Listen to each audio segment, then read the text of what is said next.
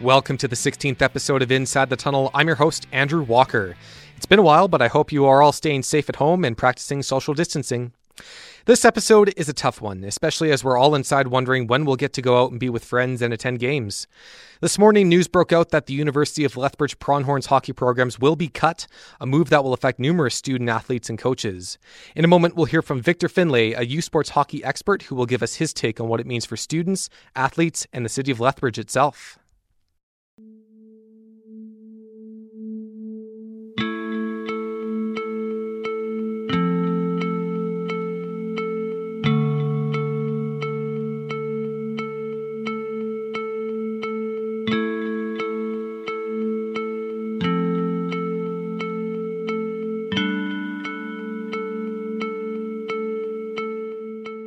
It was announced on Monday to student athletes and then the public that the University of Lethbridge would end both its men's and women's hockey programs.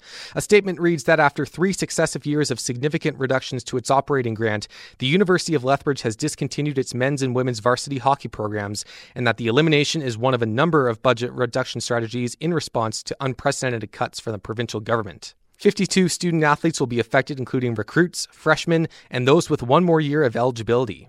Victor Finlay is a U Sports hockey expert that has covered the league for nearly five years and was one of the first sources to break the news on Twitter early Monday morning. We reached him in Oshawa.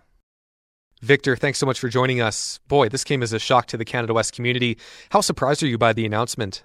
Well, I, am not shocked that this has happened.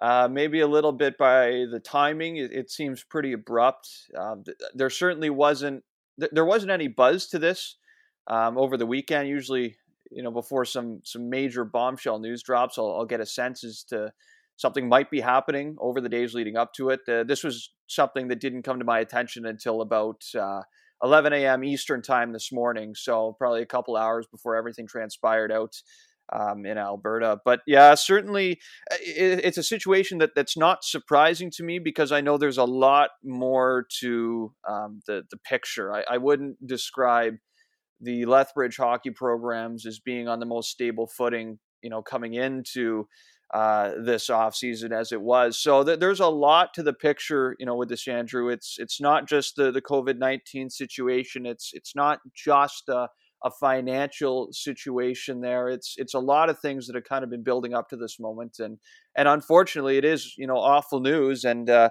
you know, my heart and, and thoughts really go out to to those uh, players who don't have a place to play, and now staff and coaches who don't have a place to work. Absolutely. And the program has a rich history with so much going on. The women's team got a new head coach. The men's team hosted last year's University Cup.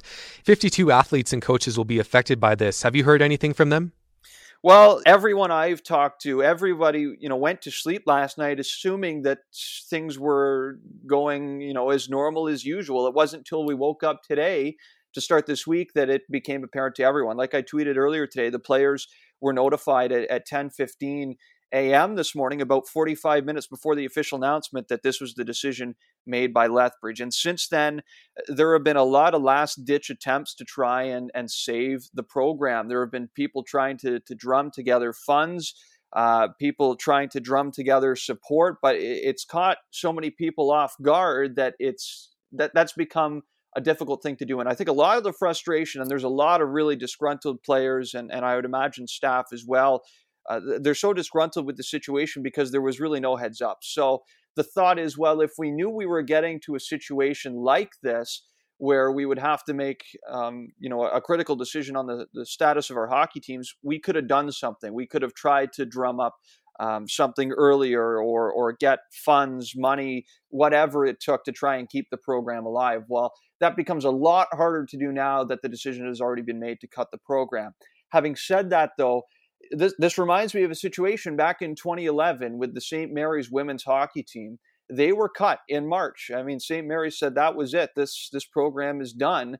Then 13 days later, they were brought back to life by a $60,000 donation from Canadian Tire, and you know that that program went along just fine ever since. So, is the Lethbridge men's and women's hockey program completely shut down for now? Yes is it the final nail in the coffin? I don't necessarily think so. I, I think it's possible that we could see somebody else, uh, a big donation or whatever it be, whether it's alumni, whether it's a, a, a local private company, whatever, step in and make a donation to try and keep it alive. I think that's possible. I don't think it's likely.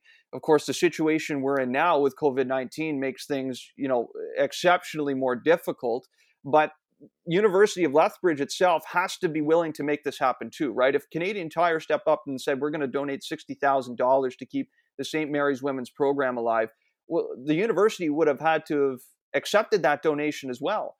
Uh, so the University of Lethbridge is going to have to, let's say something like this theoretically comes about, the University of Lethbridge is going to have to want um, to to accept something like that as well. And you know, does that make sense for them in the long term to continue to have their hockey teams? I I don't know.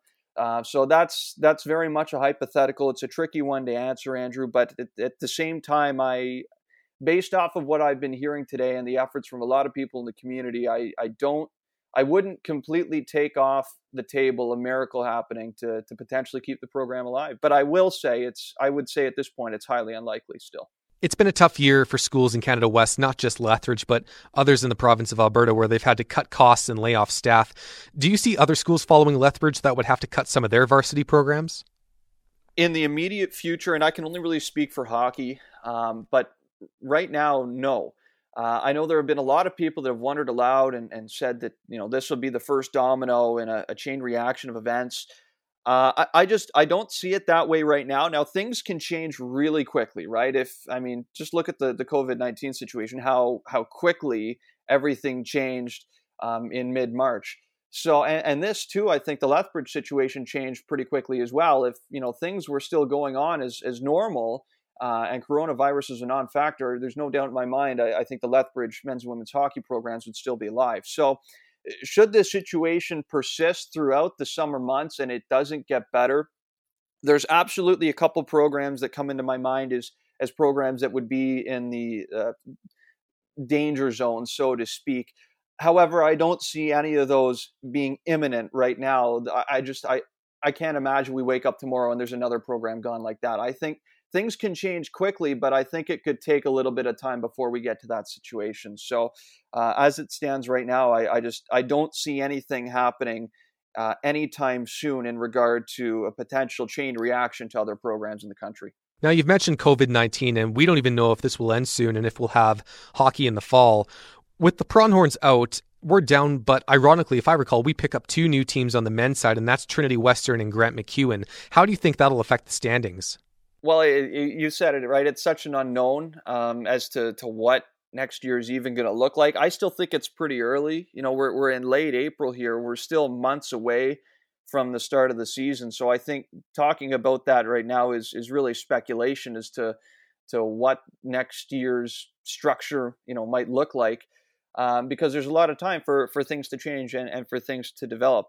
Uh, having said that, I, I, certainly don't think the situation now helps uh, MacEwan and Trinity Western at all. I mean, it's it's difficult enough, um, you know, trying to to find space for air in a, a particularly tight Canada West conference that is dominated by Alberta and Saskatchewan in, in more ways than just on the uh, on the the ice every night. There's there's a lot that almost a lot of politics, I think is a fair way to put it, that goes into the Canada West Conference. So to enter into that frame, be competitive off the bat is tough to to enter into that now and be competitive, given the situation we have now in in, in our country and in the world, uh, becomes a lot more difficult. So there, there's a lot we don't know still about Trinity Western and MacEwan because they've never played a game yet in in U Sports. You know, they are officially now part of Canada West, but it, it's such a new process. It's it's not like expanding teams. You know, you think back to Mount Royal uh, gosh, what's it been now? Probably like seven or eight years, I think, right? Since Mount Royal's come into the league.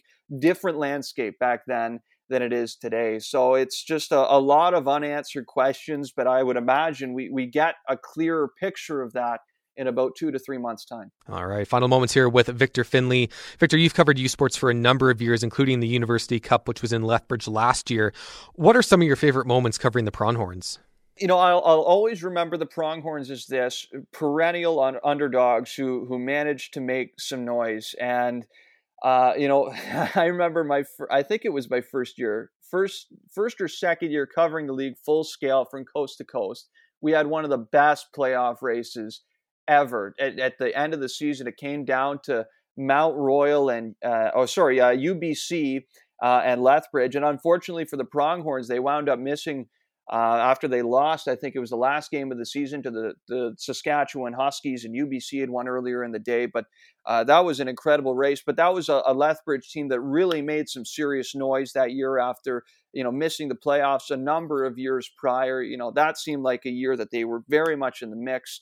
Uh, you know they brought out some legit you know players like Tim Campbell. That guy was a heck of a defenseman for Lethbridge and uh, absolutely one of the best we had during his time in university hockey and and of course yeah the the U Cup you know just uh, last year I mean it's the last time we saw someone hoist the, the national championship was was in Lethbridge Alberta and and getting to go out there and, and experience the community and see what Lethbridge hockey was all about was was pretty cool for me. So I'm glad I I'm really fortunate to have had that experience before.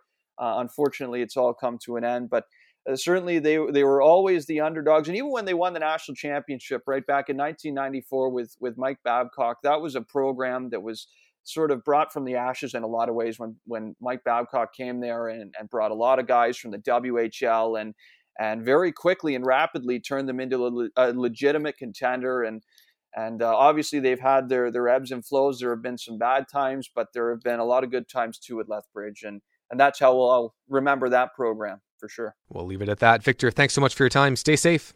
Yeah, thank you.